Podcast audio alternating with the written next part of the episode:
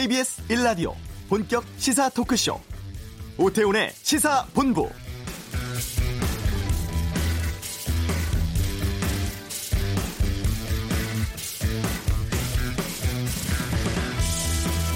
국회의원을 중도 사퇴시킬 수 있는 이른바 국민 소환제를 도입하라는 국민청원에 대해서 청와대가 어제 답을 내놨습니다. 국회의원만 국민 소환제가 없는 것을 납득하기 어렵다면서 계류 중인 국민 소환법을 완성해야 된다는 답이었는데요. 지금은 국민이 자신의 대리자를 선출할 수는 있지만 통제할 수단은 없습니다. 이 소환제라는 제도적인 장치가 단순히 국회의원 파면을 위한 것이 아니라 국회의원들의 윤리의식과 자정 능력을 키우고 국민에게 신뢰받는 국회가 될 수 있다는 건데요. 하지만 자유한국당과 민주당 해산 청원에 대해서 국민의 질책이라는 답을 내놓은 지 하루 만에 또다시 국회 파행을 거듭 문제 삼은 것에 대해서 자유한국당은 청와대가 정쟁을 일으키고 있다고 강하게 반발하고 있습니다. 오태훈의 시사본부 2부 각설하고 시간에 국회의원 국민 소환제에 대한 여야의 치열하고 다양한 의견 듣는 시간 준비하겠습니다. 천안함 순직장병을 추모하기 위한 티셔츠 판매 수익금 천만 원을 해군에 기부한 고등학생이 있습니다. 잠시 후 이슈에서 이 학생 연결해서 사연 듣겠습니다.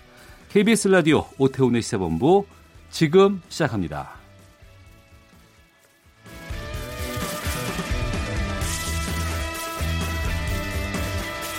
네, 이 시각 가장 핫하고 중요한 뉴스를 정리하는 시간 방금 뉴스 KBS 보도국 박찬형 기자와 함께합니다. 어서 오십시오. 네, 안녕하세요. 오늘 첫 소식은 어떤 뉴스입니까? 네, 대한항공 조현아 전 부사장 그리고 어머니 이명희 이사장이 그 밀수 혐의 받아서 어, 조사를 받았었죠. 그래서 벌금형하고 징역형의 집행유예를 선고받았다. 이런 소식 가져왔습니다. 조윤아 전 부사장이 2012년 1월부터 지난해 5월까지 해외 인터넷 쇼핑몰에서 뭐 명품 옷이나 가방 이렇게 해서 한 시가 8,800만 원어치를 202차례에 걸쳐서 어, 대한항공 여객기를 로 몰래 가지고 온 혐의로 불구속 기소됐었었고요. 예. 어머니 이명희 이사장도 2013년 5월부터 지난해 3월까지 대한항공 해외 지사를 통해서 도자기나 장식용품, 과일 이런 거에서 한 3,700만 원어치를 46차례에 걸쳐서 여객기로 몰래 들여왔었고 또 이 씨는 3,500만 원 상당의 소파나 선반 이런 거를 자기가 가져온 게 아니라 대한항공이 수입한 것처럼 어. 어 허위로 세관에 신고한 혐의도 받고 있었는데 인천지법에서 오늘 오전에 선고가 있었습니다. 조현아 전 부사장에게는 징역 8개월에 집행유예 2년, 벌금 480만 원이 선고됐고 6,300만 원 추징 명령이 내려졌습니다. 또 같은 혐의로 기소된 이명희 이사장은 징역 6개월에 집행유예 1년, 벌금 70만 원, 그리고 3,700만 원 아, 추징 명령이 내려졌는데요. 두 명 또 다 각각 80시간씩 사회 봉사 명령도 내려졌습니다.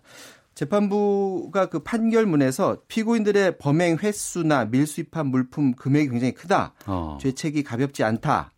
그런데 이 밀수 물품 대부분이 이 생활용품이고 또 집에서 소비할 것이어서 유통 질서를 교란할 목적은 아니었다라고 하면서 피고인들이 반성하고 있는 점을 고려한 양형 이유를 밝혔습니다. 이 항공사 오너가들이 비행기를 자기 비행기로 착각하고 마음대로 이렇게 썼던 것도 문제고요. 또 스스럼 없이 몰래 해외 물품을 직원들 통해서 불법으로 죄책감 없이 예, 들어왔던 것도 굉장히 문제인데 이번에 사실 밝혀져서 문, 문제였던 거지 이게 안 밝혀졌으면 뭐 앞으로 몇 년이고 계속 반복됐을 문제인데 그런 점을 고려하면 양형이 좀 가벼웠던 것 아니냐 네. 이런 비판의 목소리도 있습니다. 예, 알겠습니다. 불법 정치자금과 관련해서 자유한국당의 이완영 의원 대법원 확정 판결을 받았고 의원직 상실됐어요.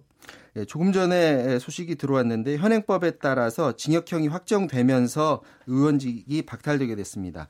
대법원이 그 정치자금법 위반 혐의로 기소된 이완영 의원의 상고심에서 벌금 500만 원, 징역 4개월에 집행유예 2년을 선고한 원심을 그대로 확정했는데 아, 이 의원은 정치자금법에서 정하지 않은 방법으로 선거자금 2억 4,800만 원 이걸 무상으로 대여받아서 정치자금을 기부받았다. 재판부는 이렇게 설명을 했고요.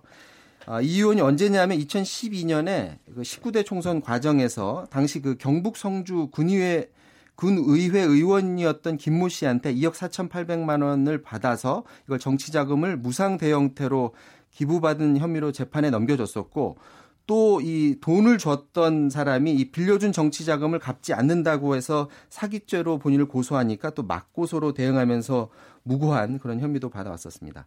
민주당이 지금 128명, 자유한국당이 113명이었는데 자유한국당 의원 수가 하나 줄게 됐습니다. 네. 가수 정준영 씨와 관련된 수사 속보 들어왔다고 하는데 정 씨를 수사한 경찰과 담당 변호사가 직무유기 등의 혐의로 검찰에 넘겨졌다는데 서로 짜고 뭘 했나 봐요? 네. 그러니까 이번에 그 올해 불법 촬영 영상 건으로 어, 정준현 씨가 3월에 구속이 됐는데 네. 이번 건이 아니고 2016년 그때도 한번 정준현 씨가 그 불법 촬영으로 문제가 됐었었죠. 네. 그때 건이 지금 문제가 됐습니다. 서울지방경찰청 지능범죄수사대가 수사를 했는데 2016년 당시에 가수 정준영 씨의 여자친구 불법 촬영 건과 관련해서 당시 담당 경찰이었던 성동경찰서 경찰관 이 경찰관이 정 씨의 변호사와 공모해서 핵심 증거를 확보하지 않고 사건을 검찰에 넘긴 정황을 확인하고 예. 담당 경찰과 정 씨의 변호사를 검찰에 넘겼습니다. 혐의는 직무유기 그리고 허위 공문서 작성 혐의인데 이게 뭐냐면 2016년 8월에 어, 저, 당시 정준영 씨가 여자친구의 신체를 촬영을 하고 그리고 조사를 받고 있었는데 이 담당 경찰이 에, 그 핵심 증거인 그 휴대전화, 휴대전화로 촬영을 했지 않습니까? 근데 그 네. 그 휴대전화의 범행 영상을 담당 경찰이 확인을 하질 않았습니다. 어. 그리고 그 사건을 그대로 검찰이 17일 만에 사건을 송치를 했는데 음. 통상 이런 건의 경우 어, 검찰이 넘기기까지 한 4개월 정도 걸린다고 합니다. 근데 그걸 네. 17일 만에 넘긴 게 뭔가 문제가 있었던 것으로 보이고요. 어, 당시 왜 범행 영상을 보지 않았을까 의문이 드는데 에, 경찰하고 변호사 간 공모 정황이 드러났습니다. 당시에 이제 경찰의 상관이 해당 경찰한테 그 휴대전화 증거 압수해서 어, 어 증거물로 제출하라 이렇게 지시를 내렸는데 문제의 경찰이 휴대전화기에 녹화된 영상을 사설 포렌식 업체한테 에, 복원해 달라고 의뢰를 한 게 아니라 네. 복원을 하지 말고 음. 데이터 복원 불가 이런 확인서를 써달라. 네. 그러니까 사실은 증거가 있는데도 없는 거로 해달라고 이제 요청을 했던 거죠. 그랬더니 사설업체가 난 그렇게 못 해준다라고 음. 경찰한테 거절을 했고요. 그래서 이제 해당 경찰이 꼼수를 쓰는데 이 휴대전화 데이터 복구를 하는데 시간이 걸리니까 데이터 복구가 확인되면 그걸 임의 제출 받아서 그 데이터는 나중에 넘기겠다라고 하고 허위 수사 보고서를 작성해서 검찰로 넘기게 됐습니다. 근데 웃기는 게 이게 데이터 복구 같은 경우에는 한 24시간이면 어, 이 복구를 가능하다라고 어, 포렌식 의뢰서에 이게 아예 써 있다고 합니다. 어, 예. 근데 그 써 있는 거를 경찰이 그걸 가리고 어, 자기가 도장을 찍어서 수사 기록에 첨부를 했고요. 그러니까 허위 공문서를 경찰이 직접 만든 거죠. 또 정준영 씨의 변호사 역시 휴대전화를 경찰에 임의 제출하지 않고 경찰한테 이렇게 제의를 합니다. 쉽게 사건 처리합시다라고 어. 말하면서 어, 데이터 복원 불가 허위 확인서를 만들어서 제출하기로 이렇게 제의를 하고요. 이 전화기는 정준영 씨가 올해 초에 또다시 그 불법 촬영이 문제가 될 때 해당 변호사가 가지고 있는 게 들켜서 예. 이, 이, 이 휴대전화가 확보가 됐습니다. 둘 사이에 아, 돈이 오가지 않고는 사실 이런 것들이 벌어지기가 쉽지 않은데 음. 어찌된 일인지 이번 그 어, 수사 결과에서는 돈이 오간 정황은 밝혀지지 않았다. 네. 이렇게 경찰이 수사 결과를 발표했습니다. 어, 금전이 오간 게 확인되지 않으면 나중에 이제 재판 결과에서 양형량에도 아마 영향을 줄 것 같습니다. 음, 알겠습니다. 자, 그리고 또 판결인데 4살 딸을 화장실에 방치해서 숨지게 한 엄마에게 중형이 선고됐어요. 네, 그 예전에 이 기사가 한번 났었었죠. 네네. 근데 이게 의정부 지법에서 오늘 징역 12년형 선고를 내렸습니다. 음. 아, 올해 1월 1일 새벽에 그 의정부 시내 자신의 집에서 4살 딸이 오줌을 쌌다는 이유로 엄마가 4시간 가량 딸을 화장실에 그 추운 날 화장실에 가두는 일이 있었는데 네. 그래서 이제 벌을 줬어요. 근데 문제는 당일 아침 7시에 음. 화장실에 딸이 쓰러져 있는 거를 엄마가 확인을 했는데도 병원에 보내지 않고 그대로 방치를 해서 숨지는 일이 발생을 했고요. 엄마는 어, 당시에 주방 도구로 딸을 때리기도 했고 또 큰딸한테 프라이팬으로 딸을 때리기, 때리도록 한 혐의도 어, 추가가 됐습니다. 피의자 엄마는 법정에서 검찰이 제기한 공소 사실을 대체로 인정하기는 했는데 본인이 주방용품으로 딸을 때리지는 않았다. 음. 그리고 뭐, 뭐 또 다른 혐의가 있었던 게 뭐냐면 세탁 건조기에 딸을 가둔 혐의도 있었는데 그 부분도 자기는 그런 적이 없다라고 어, 부인을 했는데 그럼에도 불구하고 어, 법원은 징역 12년형을 선고했습니다. 네. 우리나라의 평화 수준에 대한 국제 비교 평가가 나왔다고 했는데 어느 정도로 나왔는지 짧게 좀 말씀해 주시죠. 네, 그 조사 대상국이 163개국인데 우리나라가 55위 중상위권 기록했습니다. 그 호주의 국제관계 싱크탱크인 경제평화연구소가 세계 평화지수 보고서를 작성했는데요. 한국은 평화로운 나라 순위에서 33위 어, 기록했고요. 북한은 뭐 예상대로 한 149위 기록했습니다. 왜냐하면 군사 무기가 많은 나라일수록 그 순위가 높고요. 음. 어, 국가별로 보면 아이슬란드가 11년 연속 가장 평화로운 나라로 꼽혔고 아프가니스탄이나 시리아가 평화롭지 않은 나라 그리고 미국이 128위 군사 무기가 많기 때문이죠. 네. 중국도 112, 110위를 기록했습니다. 알겠습니다. 자, 방금 뉴스 박찬영 기자와 함께했습니다. 수고하셨습니다. 이어서 교통 상황 살펴보겠습니다. 교통정보센터의 박소영 리포터입니다. 곳곳에 돌발 상황이 많습니다. 먼저 동부간선으로 의정부 쪽으로는 월계 1교 부근에서 사고가 발생했는데요. 1차로에서 처리 작업을 하고 있어서 월릉 분기점부터 밀리고 있습니다. 반대 성수 분기점 쪽으로는 노원교 부근에서 작업을 하고 있어서 정체가 되고 있고요. 강변북로 일산 쪽으로 동작 부근에 서 있었던 차량 고장이 여파로 한남부터 밀리고 있습니다. 이후로 원효대교 부근에서는 1차로에서 작업을 하고 있어서 정체가 심합니다. 한남에서 마포까지 20분 정도 걸 리고 있고요. 서부 간선도로 금천 쪽으로 목동교 부근에서도 작업으로 3차로가 막혀 있어서 성산부터 정체가 되고 있습니다. 고속도로에서는 서울 외곽순환고속도로 판교에서 구리 쪽으로 상일 부근에 화물차가 고장으로 서 있는데요. 5, 6차로가 막혀 있어서 하남부터 거의 서 있다시피 합니다. 미리 우회하시는 게 좋겠고요. 판교에서 일산 쪽 노지 분기점 부근에서는 사고 여파를 받고 있습니다. KBS 교통정보센터였습니다.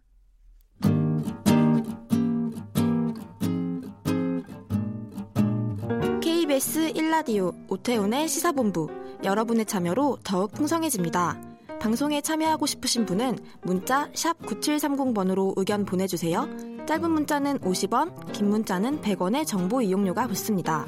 애플리케이션 콩과 마이케이는 무료고요. 시사본부는 팟캐스트와 콩, KBS 홈페이지를 통해 언제나 다시 들으실 수 있습니다. 많은 참여 부탁드려요. 천안함 침몰로 순직한 46명의 장병을 추모하기 위해서 티셔츠를 만들어 판매를 했고 여기서 얻은 수익금을 해군에 기부한 고등학생이 있습니다. 옥천고등학교 3학년 김윤수 학생인데요. 고3이면 수능 준비 참 바쁠 텐데 좀 연결해서 말씀을 좀 듣도록 하겠습니다. 김윤수 학생 나와 있어요? 아, 네, 안녕하세요. 예. 지금 점심시간인가요? 네, 그렇습니다. 혹시 이거 전국 방송으로 나가는 건가요? 예, 이거 전국 방송이에요. 아, 전국 방송이요? 네. 왜요? 아, 아침에는 청주에서 예. 청주 KBS에서 네. 인터뷰를 네. 했는데요. 아, 청주 KBS 하셨군요. 네. 이해수 아나운서를 한 걸로 제가 알고 있어요. 아, 네. 예. 먼저 좀 말씀을 나누겠습니다.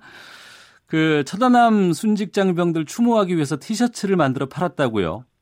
네, 맞습니다. 직접 디자인한 거예요?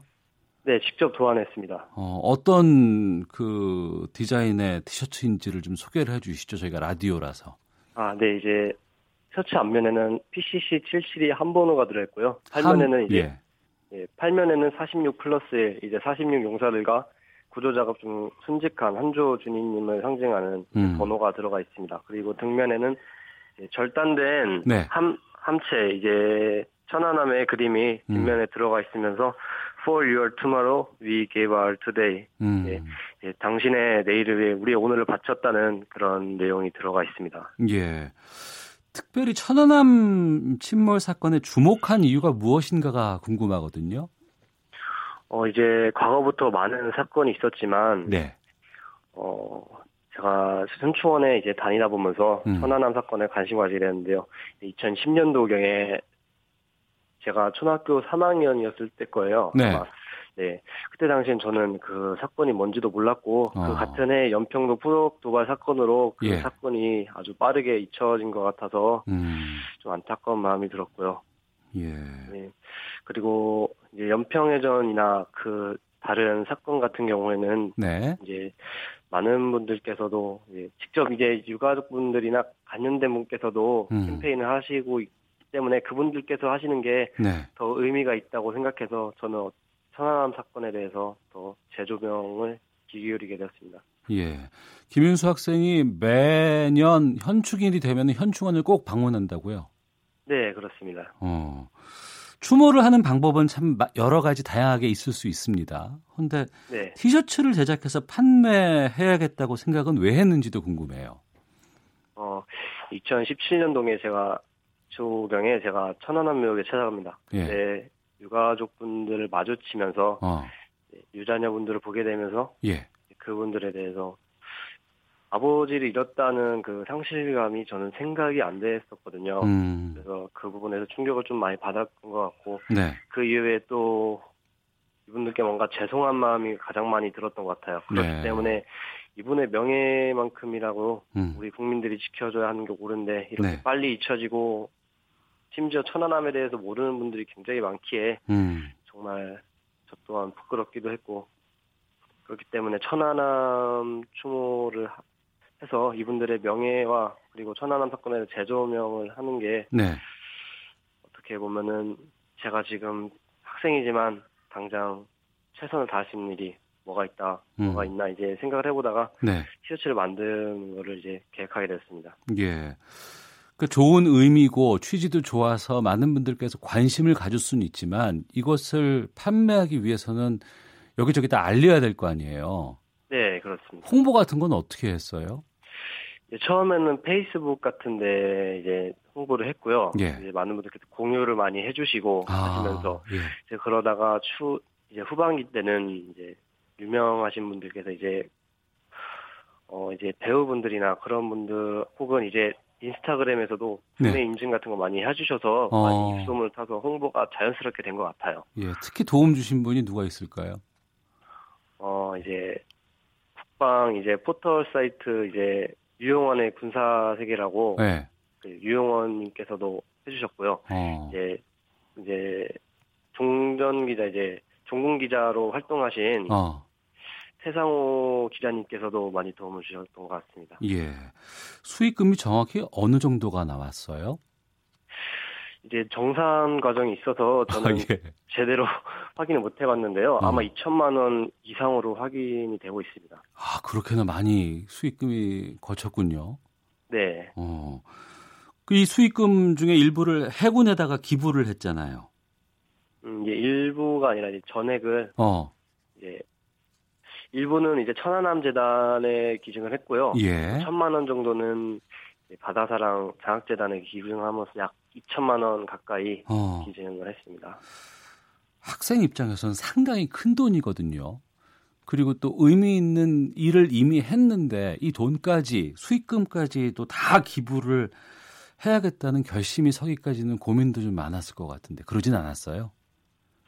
음, 물론 제가 안 했더라면은 물론 수익금도 발생하지 않았겠죠. 하지만은 예. 이 티셔츠라는 게 음. 천안함 용사분들의 명예를 앞세워서 판 거기 때문에 모든 결과와 수익은 그분들께 돌아가야 된다 생각해서 네, 기증하게 되었습니다. 네.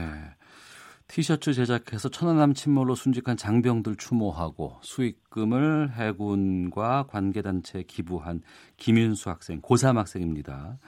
말씀을 좀 나누고 있는데 얼마 전에 그 청해부대 입항식에서 사고로 숨진 고 최종근 하사를 추모하기 위해서 또 기부를 했다고요? 아, 네. 그때는 익명으로 했습니다. 어, 이때는 또 어떻게 해서 또 기부를 하게 됐어요? 어, 이제 학교에 있다가 음. 갑자기 아덴만에서 돌아온 최영환 입항식에서 네. 그 사고가 있다는 걸 알게 되고 어. 음, 네, 자세한 사연을 들어보니까 꽤 안타 매우 안타깝더라고요. 예. 그래서 저는 이외에도 어. 다른 분들이 이제 순직하시거나 전사하시면은 늘 찾아뵈서 예. 그렇게 추모를 하, 고 있는데요. 예. 청원에 직접 가서 그분의 어. 묘역도 방문하고 하면서 그러다가 이제 어떻게 하면 굉장히 유가족분들도 예. 입항식에서 기다리고 계셨을 텐데 음. 그런 일을 당하셔서 어떻게 하면 좀 위로가 될까 생각하던 중에 예, 손편지랑 주의금을 전달하게 되었습니다. 네. 천안함 침몰 이후에 장래 희망이 바뀌었다고 들었습니다. 네, 이제 저는 수사관이나 법률 쪽으로 생각하고 있었는데요. 예. 정의 사회를 뭔가 만들고 싶은 그런 것 때문에 아마 어. 그쪽 직업을 선택한 것 같아요. 예. 네. 근데 이제 정의라는 것을 구현하는 방법에는 정의 사회를 구현하는 방법이지만 또 다른 의미에서 보면은 제가 해군에 지원해서 음. 더 옳은 가치를 추구해 나가는 것이 네. 정의를 실현하는 방법 중에 또 하나라 생각해서 바꾸게 되었습니다. 네. 근데 궁금한 게 왜 이렇게 해군 쪽에 관심이 많은 거예요? 음, 이제 아덴만 여명 작전을 예, 보면서 예. 청해부대 UDT가 굉장히 멋지게 느껴졌어요. 그래서 어. 처음에는 UDT도 지원할 생각이 있었는데 예. 그러다가 이제 해군에 자연스럽게 관심을 가지게 되고 음. 네. 음. 그랬던 것 같습니다. 네. 청취자께서 듣고 계시다가 많은 분들이 의견 주고 계시는데 753 하나번 쓰시는 분께서 대구에서 네. 듣고 있습니다. 전국 방송 맞아요. 정말 착한 학생이네요. 김도윤님, 이런 학생은 해군 사관학교 가야 할 것 같습니다. 뽑아주세요. 지연주님, 대단한 학생이네요. 어떻게 이렇게 기특한 생각을 했을까요? 부모님도 뵙고 싶네요. 복 많이 받으세요.라고 보내주셨는데 부모님께서는 어, 김윤수 학생이 이런 활동하는 곳에 대해서 뭐라고 말씀하세요? 초반에는 이제 아무래도 공부하는 학생이다 보니까 좀안 어. 좋게 생각하셨어요. 어. 왜냐면 공부에 좀 몰두해서 네. 꿈을 이루는 게 학생의 어떻게 보면 본분이라고 생각하시는 분인데 네. 네, 그러다가 이런 활동을 하시는 걸 보고 음. 많이 좀 저 또한 뿌듯해하고 예. 사람들께서도 많이 반응을 해주시는 걸 보시고 예. 네, 제가 하고 싶은 게 있으면 모든 최선을 다해서 하라고 하시네요. 음. 앞서서 청취자께서도 해군사관학교 특채 말씀도 하시고 그랬는데 네. 해군사관학교 진학할 계획을 갖고 있어요 지금? 네 있습니다. 어, 어. 수능 준비도 많이 해야 될 거 아니에요? 네 지금 시험을 준비하고 있습니다. 음 이맘때쯤 원서 내고 막 그러지 않나요? 6월 말쯤에 어. 해군사관학교 지원 받고 있습니다. 예. K7436땡땡님께서 학생이 생각이 깊습니다. 제 자신이 무척 부끄럽습니다. 라고 의견 보내주셨는데, 혹시나 이 천안함 이 침몰 관련된 뭐 유가족분들이라든가 단체 쪽에서도 또 여러 가지 감사함이나 고마움을 표하는 얘기도 좀 들어보셨어요? 네, 많이 듣고 있습니다. 음, 그러셨군요. 그럼 앞으로 이런 그 추모 활동이라든가 지원 활동 같은 것들 계속해서 할 생각을 갖고 있습니까? 뭐 제가 뭐 해군에 가서 어. 현역으로 이제 임무를 수행하다 보면은 뭐 예. 불가능할 수 있지, 있겠습니다. 다만 음, 음. 이제 저도 초심이란 게 있고 이런 마음으로 해군에 지원을 했기 때문에 네. 저 또한 예, 기부나 음. 선행은 멈추지 않을 것 같고요. 예. 네, 앞으로도 이제 후세에 음. 이런 정신을 좀 더 계승하기 위해서 네. 네, 최선을 다하겠습니다. 아이고 네. 대견합니다. 끝으로 하고 싶은 말 꼭 물어봐 달라고 저희가 들었거든요. 네. 어떤 말씀을 하실까 궁금합니다. 네, 전국에서 듣고 계신데요. 네. 네. 대한민국 모든 분들께 드리고 싶은 말씀이 있습니다. 네.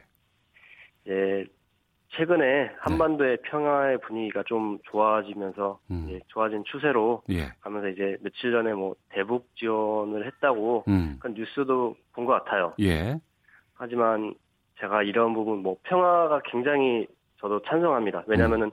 앞으로 이런 사건이 발생함으로써 네. 전사하는 장병이나 순직한 장병 장병분들이 음. 줄게 되는 것만으로도 정말 굉장히 큰 성과고 네. 네, 대한민국에서 이득으로 생각합니다. 다만 음. 이런 상황을 볼 때는 이제 저는 약간 보장이 없는 평화라고 생각합니다. 음. 네. 왜냐하면은 과거부터 평화 평화 분위기를 이제 유지하기 위해 많은 협상이 있고 그랬지만은 네. 북한에는 화전 양면 전술이라고 있기 때문에 음. 앞에서는 평화에 손을 내밀면서 뒤에는 칼을 숨기고 있는 그런 전술이 있기 때문에 예. 이러한 걸로 이제 많은 그 이후에도 평화 분위기가 계속 유지되다가 도발이 일어나고 또 도발이 일어나고 음, 그 그래서는 안 되겠죠. 예. 네, 천안 비격 사건도 아마 그런 추세로 음. 똑같이 반복이 되고 그 이후에도 그런 일이 반복이 되어 왔는데요. 네. 결론적으로 적이 없는 것이 음. 평화의 가장 큰 의미입니다. 네. 네. 다만 적이 원하는 것을 계속 어. 보장 없이 주는 것은 저는 굴복이라고 생각하기 때문에 네. 네.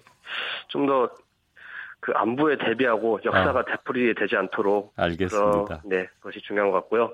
또 여야를 떠나서 정부가 이런 분들에 대해 예우를 갖추는 것이 가장 좋다고 생각합니다. 알겠습니다. 자, 옥천고등학교 3학년 김윤수 학생과 함께 말씀 나눴어요. 오늘 말씀 고마워요. 네, 감사합니다. 헤드라인 뉴스입니다. 헝가리 부다페스트 다니부강 하류에서 현지 시간 12일 오후 수습한 시신이 침울한 유람선 허벌레아니에 탔던 60대 한국인 남성으로 확인됐습니다. 이에 따라 유람선 침몰 사고 한국인 사망자는 23명으로 늘었고 실종자는 3명으로 줄었습니다. 통일부는 톱다운 방식의 정상회담이 조기에 개최될 수 있도록 집중해서 노력을 하고 있다고 밝혔습니다. 앞서 문재인 대통령은 오슬로 포럼 기조연설 직후 6월 말 트럼프 대통령의 방한 이전에 김정은 위원장을 만나는 게 바람직하다고 언급했습니다.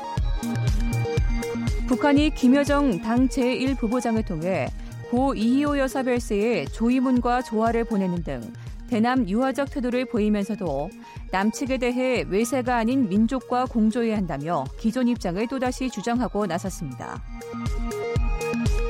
고 이희호 여사의 추모식이 내일 오전 서울 국립현충원에서 각계각층 인사와 시민 2천여 명 규모의 사회장으로 치러질 예정입니다.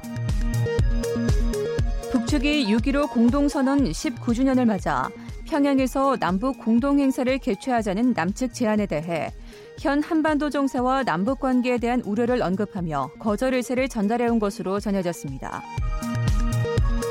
수만 명의 홍콩 시민이 벌인 범죄인 인도 법안 저지 시위를 경찰이 물대포, 고무탄, 최루탄 등을 동원해 강경하게 진압하면서 70여 명의 부상자가 발생했다고 홍콩 보건당국이 밝혔습니다. 외교부는 한국인이 무장단체에 피랍됐다 풀려난 아프리카 부르키나파소 등 일부 위험 지역의 여행 경보 단계를 높이는 등 16개 국가에 대해 여행 경보를 조정했습니다. 지금까지 헤드라인 뉴스 정한나였습니다.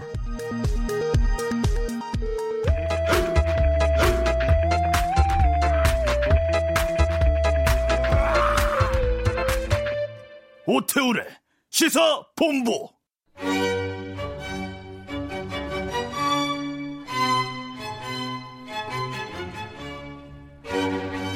네, 시사로 묻고 음악으로 답하는 코너입니다. 목요 시음회 음악 평론가 김경진 씨와 함께 하겠습니다. 안녕하십니까? 네, 안녕하세요. 예. 최근 인천에서 붉은 수돗물이 나오는 현상이 있었습니다. 지역 주민들 피부 질환 호소하기도 하고 집단 식중독 증상까지 나타났다고 하는데 환경부가 사고 이전 수준으로 회복하고 있다고 밝혔지만 주민들 불안은 계속되고 있다고 합니다. 오늘 목요 시음에 시사본부가 정한 주제는 그래서 물로 꼽아봤는데요. 네. 어, 물과 관련된 노래를 좀 들어보려고 합니다. 처음 네. 들어볼 곡은 어떤 곡인가요? 네, 오늘 첫 곡으로 어, 준비한 곡은 제목이 Dirty Water라는 곡입니다. 예. 어, 1966년에 발표했던 그 미국의 garage rock 밴드인 스탠델스라는 팀의 음악인데 어, 이 garage rock이라는 그 호칭이 좀 어, 애매 모호할 수도 있어요. 쉽게 말하면은 말씀드리면은 이후에 이제 펑크락에 굉장히 영향을 줬던 그런 소위 말하는 DIY 정신으로 무장된 그런 음악이라고 할 수 있습니다. 네. 근데 이 Dirty Water라는 이 곡은 그 당시에 그 60년대 당시에 이미 그 보스턴 지역을 흐르던 찰스 강이라는 아주 유명한 강이 있어요. 근데 이 네. 찰스 강은 최근까지도 어, 오염의 어떤 대명사처럼 그렇게 어, 이야기가 되어 왔던 그런 강이거든요. 어. 어. 공업이 이제 계속 발전이 되고 공장이 들어서고 하면서 심각한 오염 수준에 이르렀고 이미 한 50년 전에 뭐 수영 금지령이 내릴 정도로 어, 그런 심각한 상태였는데 이 그 찰스강의 오염 그리고 보스턴 이 항구의 이 더러운 물에서 영감을 받아서 음. 만들어진 노래가 이 Dirty Water라는 작품이에요. 근데 네. 재밌는 거는 그 이 곡이 이제 당시에 이제 빌보드 탑10 히트 성공을 거뒀는데 어 이후에 그 보스턴의 야구팀이죠. 보스턴 레드삭스 팀이 예. 이 곡을 자신들의 공식 그 응원가로 또 채택을 했어요. 어. 어, 어떻게 보면 좀 재밌는 그 선택인 것 같은데, 어, 정작 이 곡을 노래한 스탠달스라는 이 팀은 LA에서 결성이 되고 활동했던 팀입니다. 예. 보스턴에는 한 번도 안 가봤대요. 어. 근데 이제 당시에 이제 그 프로듀서였던 그 에드 코비라는 인물이 음. 보스턴에서 겪은 자기가 보고 겪은 일을 바탕으로 이 노래를 만들어서 이 팀이 어 연주하고 노래를 했습니다. 네. 그래서 그 환경 특히 이제 수질 오염 관련된 어 노래로 어, 대표적인 노래로 꼽히는 작품이기도 하죠. 그러면 스탠더스의 더티 워터 잠깐 듣고 계속해서 목요 시음회 이어가도록 할게요.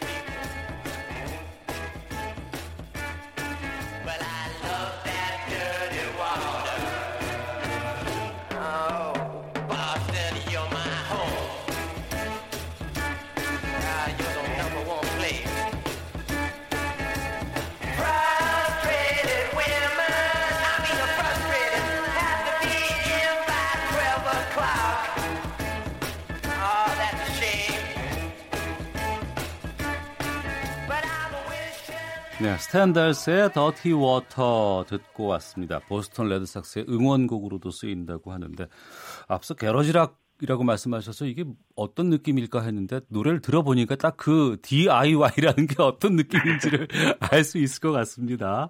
네, 그렇죠. 네. 자, 저희 목요 시음회 오늘 물을 주제로 말씀을 나누고 있습니다. 인천 붉은 수돗물 사태와 관련해서는 정부가 이번 사태에 대한 원인 조사 결과를 발표할 거라고 하는데 이달 말쯤에 철저한 조사라든가 재발 방지 대책 마련되기를 바라고요. 뭘 하니까 사실 이 가수들이 환경 운동에 동참한 경우는 꽤 있었잖아요. 네, 그렇죠. 그래서 음.